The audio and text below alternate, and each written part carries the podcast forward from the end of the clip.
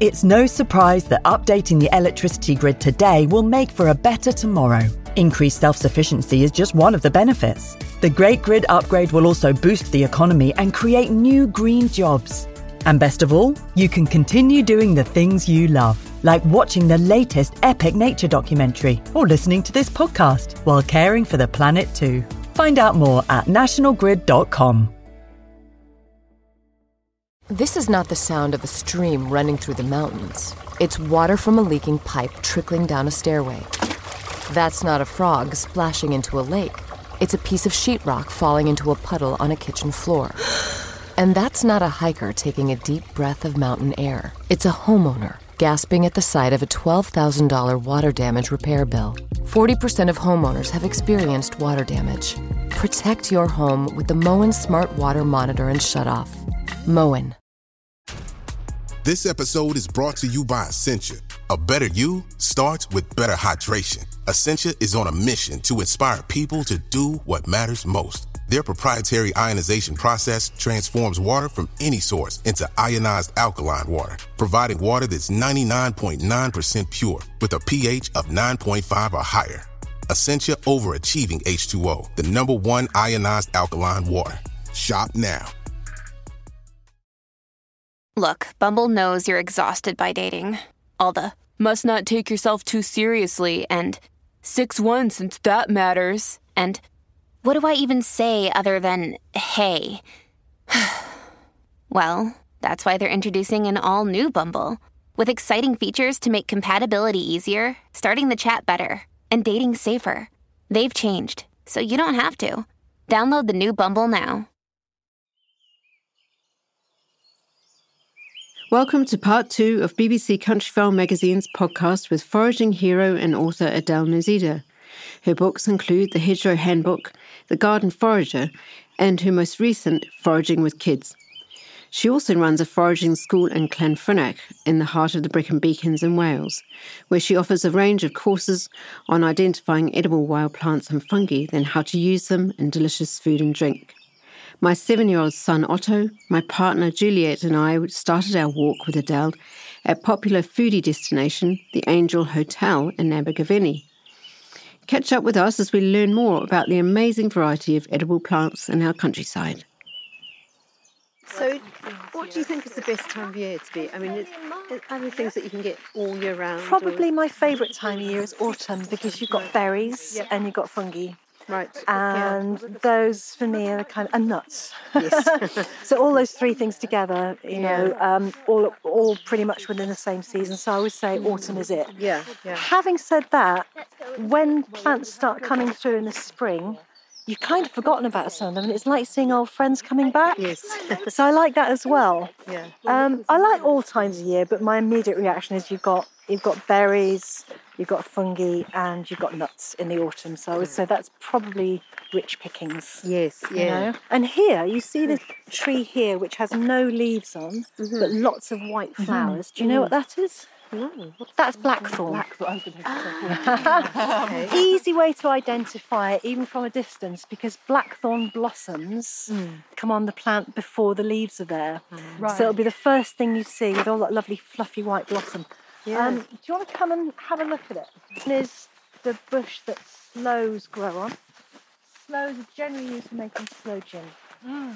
However, if you don't want sloe gin, if you're too young to drink sloe gin, um, you can make a lovely juice just of the of the berries themselves. Okay. So cover them with water, um, bring them to simmering point, let them go cold, then press them through a sieve, which oh. takes a while, but the stones are quite big. Sure. Um, then just use that juice. Um, it's absolutely lovely. So it's really lovely if, if you want to make it into a sloe gin mm. just by mm. using the juice, or use it where you'd use cranberry juice. So it's great in smoothies, for example, things like that. Okay. We tend not to Very use the sloes for.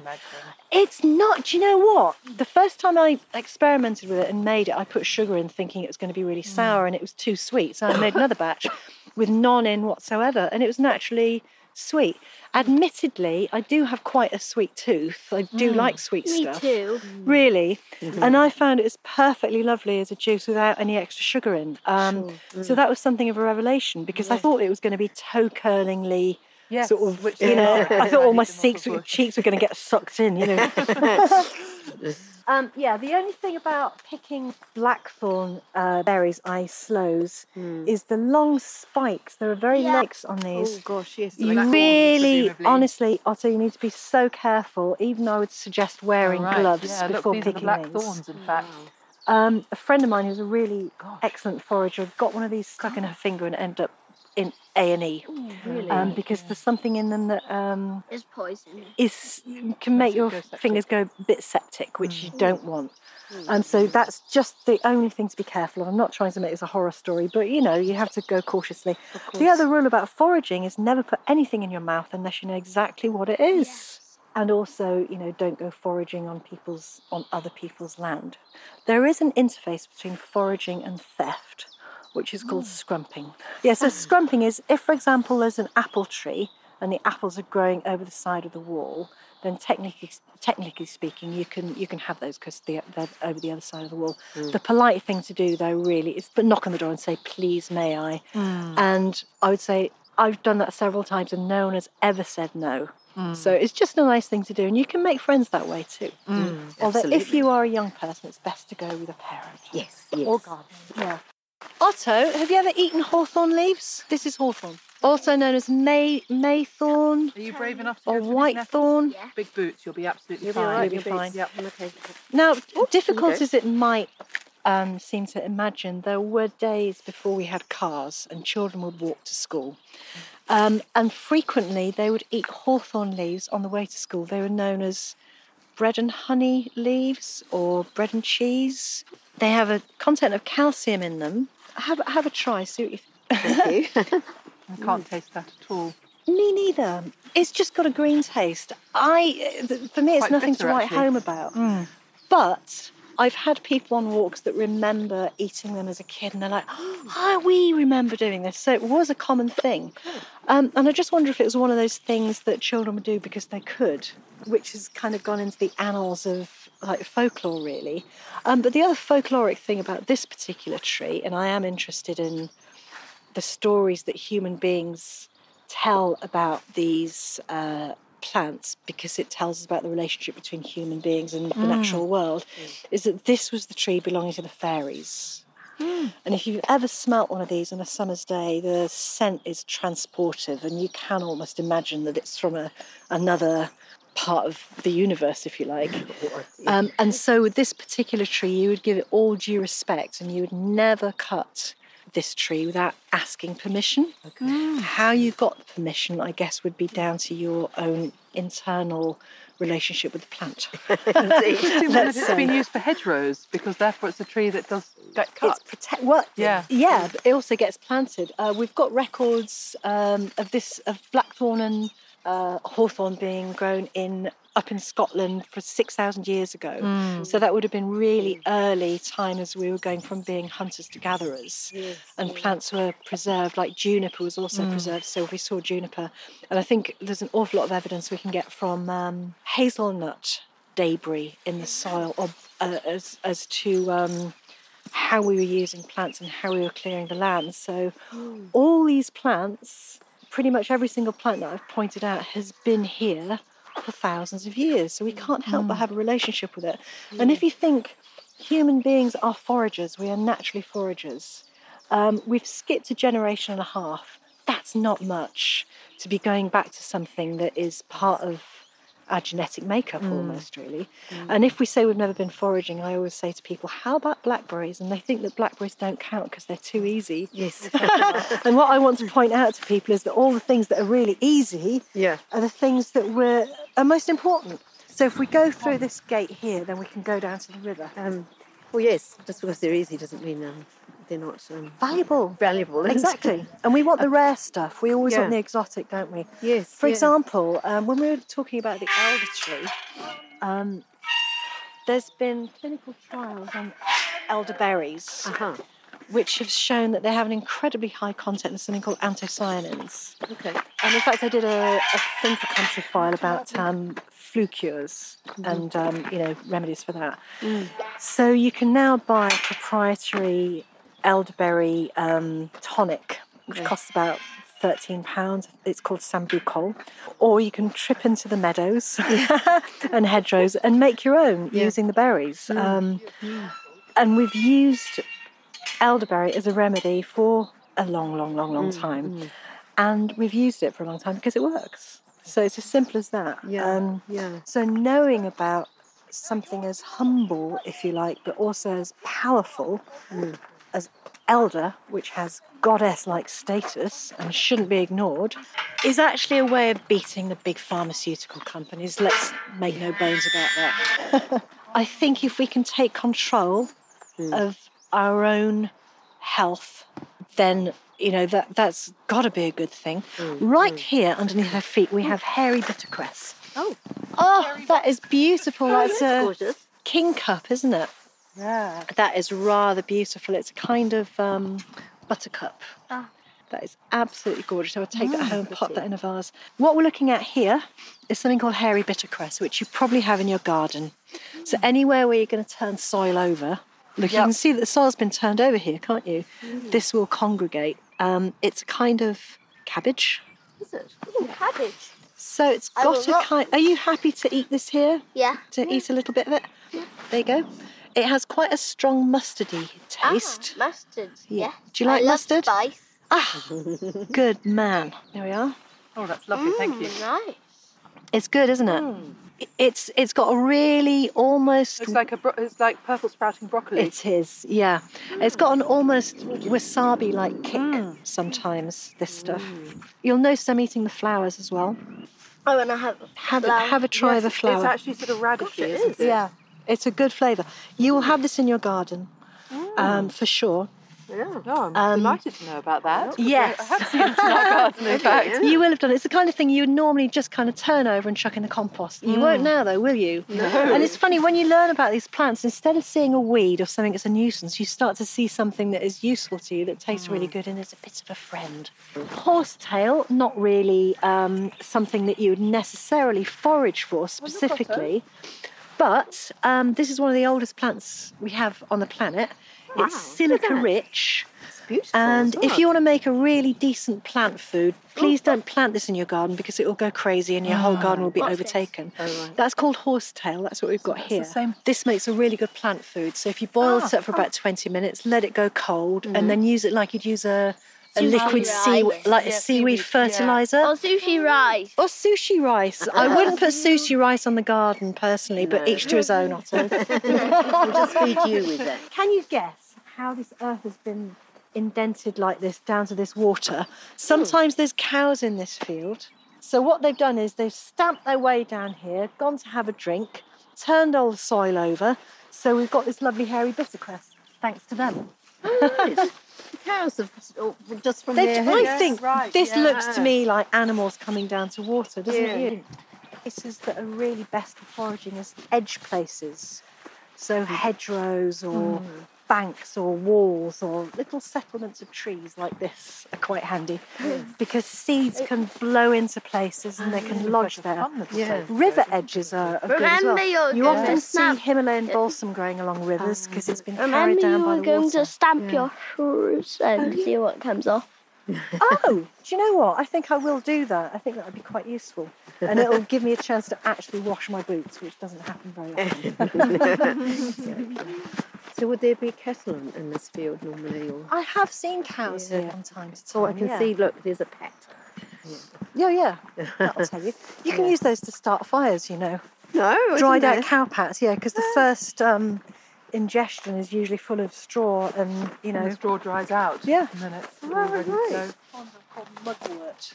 Oh, Seeing growing here. Oh, Otto, you like the cabbagey stuff, don't you? Uh huh. Get get your laughing gear around some of this. we'll Try that one, lovely. darling. What a pretty leaf. Now, the folk name for this is Jack by the Hedge. You see, it's got a heart shaped leaf. When it's a big boy, Jack by the Hedge will grow to about a height of three feet or so. Uh-huh. It's a cabbage family, and it will have lots, little clusters of. Brassica. Yes. So it grows in a lovely, very elegant spire shape. that's really tasty. yeah, it's good, isn't it? That's actually delicious and very different flavour. I mean, you can pick up that cabbagey You can, but it's taste, different but it's again. very different. Yeah. Um, it's more I've got bitter, some halfway. but in a really nice way. That would be lovely in a salad. It is. Um, also, when this gets bigger, the leaves at the bottom are about the size of a sheet of A4, A5 paper. Rather tough and, and No, not so nice. I would not imagine. tough. Right. Not tough.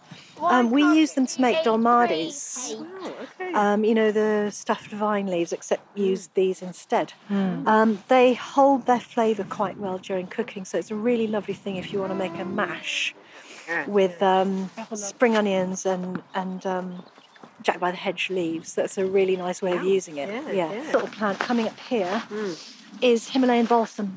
Ah, So I can pull this straight out of the ground, I would imagine. Yeah, there it is. Oh, So there it is. Um, Highly invasive species.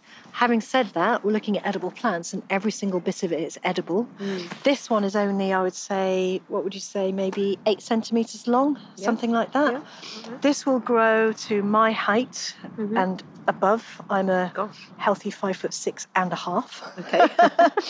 Um, Yep. And it has pink flowers, a bit like snapdragons. So this is the same family as the busy Lizzie. Okay. And you can see from the stem, it's a bit like a busy Lizzie. It's got that kind of transparent pinky This thing going Yeah. on. This is just related. This is the plant that, if you go close to it in the summer when it's just about to seed, um, the seed heads pop everywhere. Ah, I just pulled it up. It was really easy. There you are. You are not to plant this in your garden Why? because it will spread everywhere and take over, and you don't want that. oh, okay. It's very beautiful, and bees love it. They Right. go So absolutely it crazy for it. Everything has has its Yeah. benefits. I'm just gonna plant it right And over here. after all, you know, we brought this Hmm. from the Himalayas to Britain. So human beings did that. It probably would have got here somehow or other anyway. Hmm. Um, and, you know, it's the planet that we live on and things do move around and that's just the way it is. Mm-hmm. And we can't blame the plant for being a healthy Vigorous survivor. No, really, it's to be admired, isn't it? Yeah.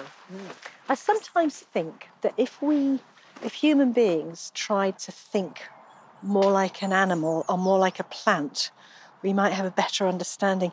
The amount of people who say to me, well, a weed is a plant just in the wrong place. Who says it's the wrong place? It has grown there that plant doesn't right say place. it's in the wrong place, it's in the right place.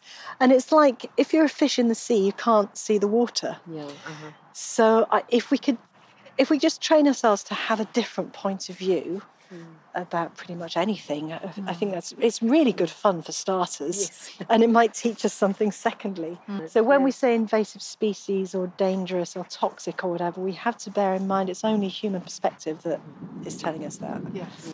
Well, look, this. Oh, see, there's some more fungi over here. Where's he gone? This is this is more turkey tail here. What's he doing? Is he busy planting stuff? Yeah. I think he's More of the Jack by the Hedge. Ah, yes, yes. This is not Jack by the Hedge. I don't know what it is, but oh, it's. Fungus. Also, I think this is a big ant's nest. Oh, let me see. Tell you what we've got here. Oh, look, it's fine. We've got a little bit of um, Oh, wild garlic growing. You know, I said it, it's growing in a slightly unusual place. You've Yes. picked this before, haven't you? yes, we have. Okay, yeah, cool. Yeah. Are you aware that the buds are edible as well as the Oh, no, I didn't know. stems Oh, okay.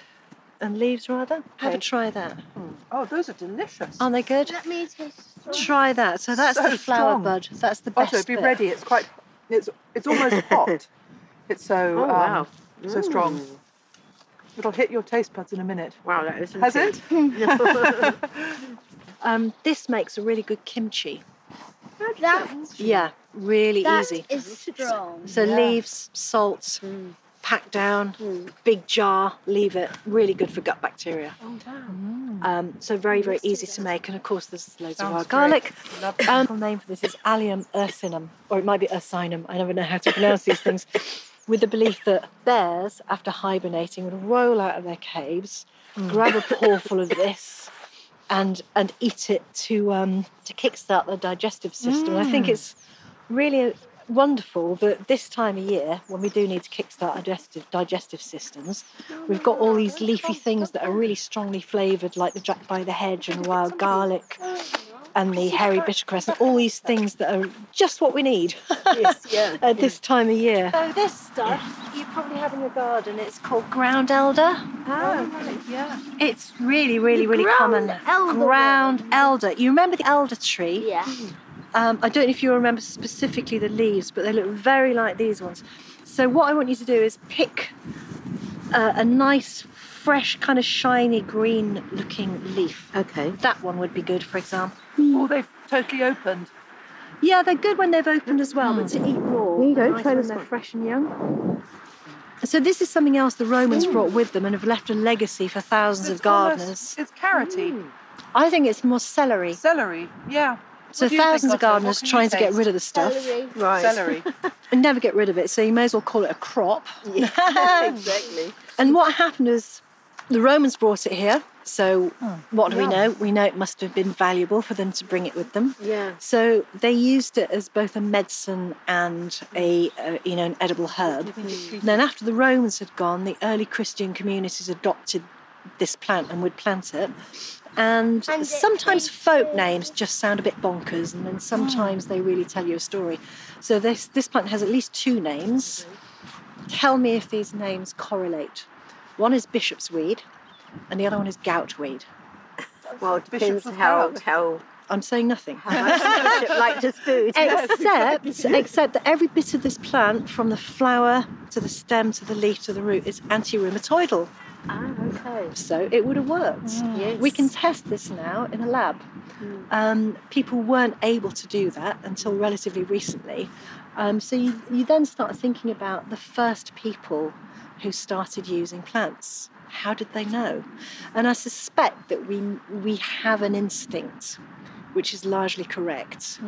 I also suspect there would have been an awful lot of Lots mistakes of along the way. error. Yes. Yeah. Yes. And we've got a lot to be thankful for. I can see why the things we're still using actually work. Um, for example, rosehip does have a high content of vitamin C in it. Elderberry is really good against colds and flu and infections of that kind. Yeah. Um, not all of the things are accurate, but the things that we've continued to use, Yes. um, we're using because they work. Yeah. So the thing about foraging, it isn't. It's not just about going to find plants to eat. It's about seeing the environment around you and appreciating it and noticing things. And then you get high points. Like one day, I found a twenty-pound note fluttering in a hedgerow, which is definitely a bonus. oh my gosh. is it foraging? I don't know. I think Cleo is growing there for you. Just, just to pick. Yeah. Um, so it's not just about a single-minded trudge through the countryside looking for something to eat. There's so much more to it. Yeah. How did you get into doing this? This. I've always been interested in plants. Yeah.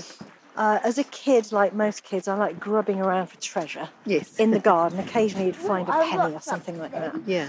Um, then I moved to Wales, and we built a, built a recording studio. And I realised that I was going to have to feed people because we were 15 miles away from the nearest anywhere. Yes. So I had to learn to cook double quick sharpish. Right. Love cooking, hate supermarkets, thought I'd supplement with foraged ingredients because they basically had a captive audience. Yes. Because it was bans and they couldn't go anywhere. You're going to eat your nettle so I, soup, and that's I, it. there, so I experimented, and then I uh, accidentally sort of became a writer. I got a book deal before I'd even finished the synopsis, and I wasn't looking for that. Fantastic. I know it's a, That's brilliant. it is brilliant. I feel really lucky. And then my agent, uh, when I eventually got an agent, said, "Oh, you really like all this planty stuff? Why don't you do a planty book?" Right. And I said, "Well." There's a lot of them out there. Uh-huh. I said, well, let's give it a go anyway. And so we Yeah. did, and uh, the Hedgerow Handbook um, came out. Yeah. And I think the only thing it says in the Hedgerow Handbook is this is not a foraging book. Right. Because I was worried that foraging seems too complicated. Sure. And I want to keep things really simple. So then people do it.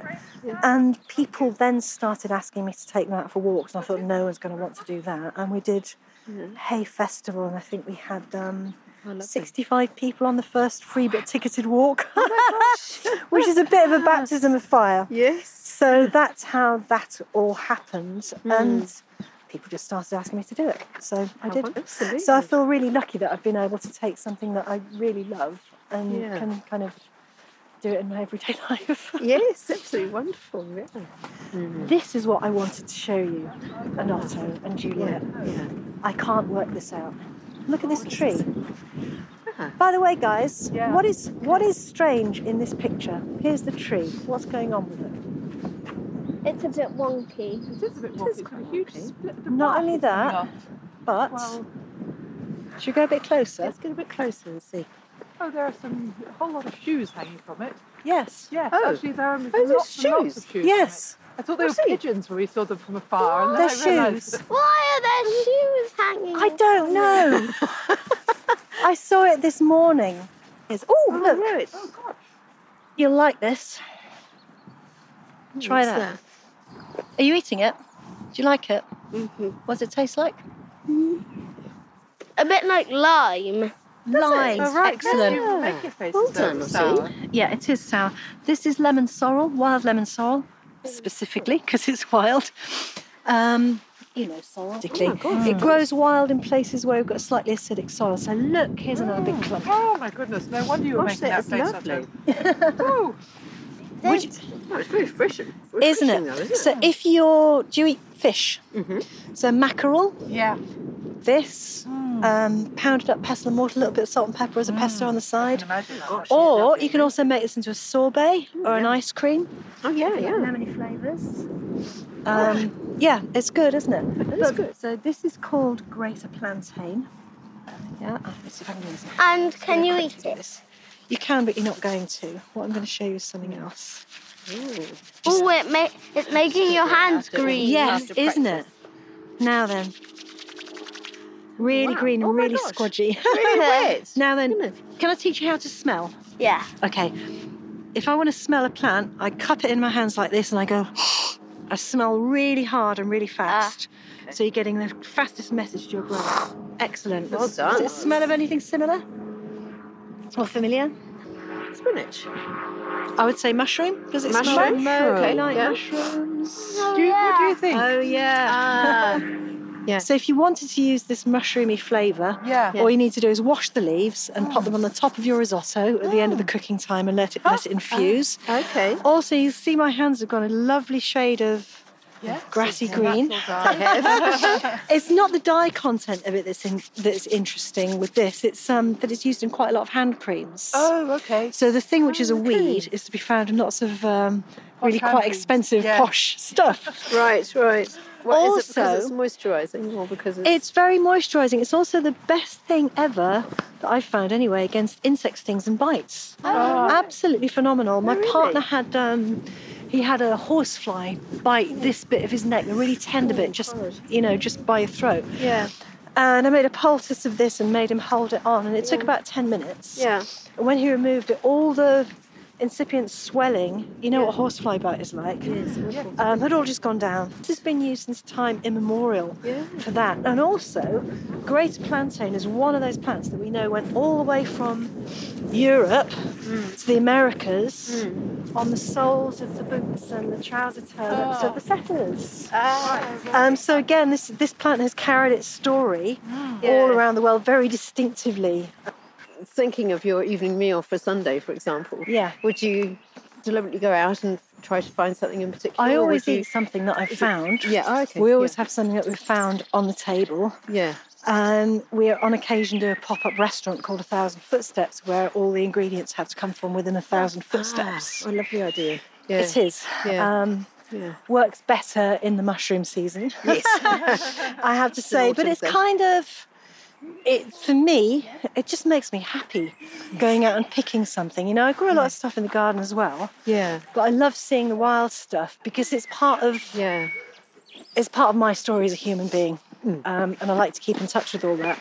Yeah. And we can continue. That story continues, doesn't it? Absolutely. With every step and every mouthful. Yes. And I think it's brilliant that there, there's a resurgence in interest about foraging because that, that part of that bigger picture Yeah. is us doing that reaching out to nature and wanting to meet it at least halfway. Thank you for listening to the second and final instalment of BBC Countryfile Magazine's podcast with foraging hero and author Adele Nozedar. For more information on Adele's workshops, go to breconbeaconsforaging.com. For articles on foraging, including month by month foraging guides, go to countryfile.com. Do let us know what you thought of the podcast, or just get in touch if you have podcast ideas for us. Email editor at countryfile.com dot com.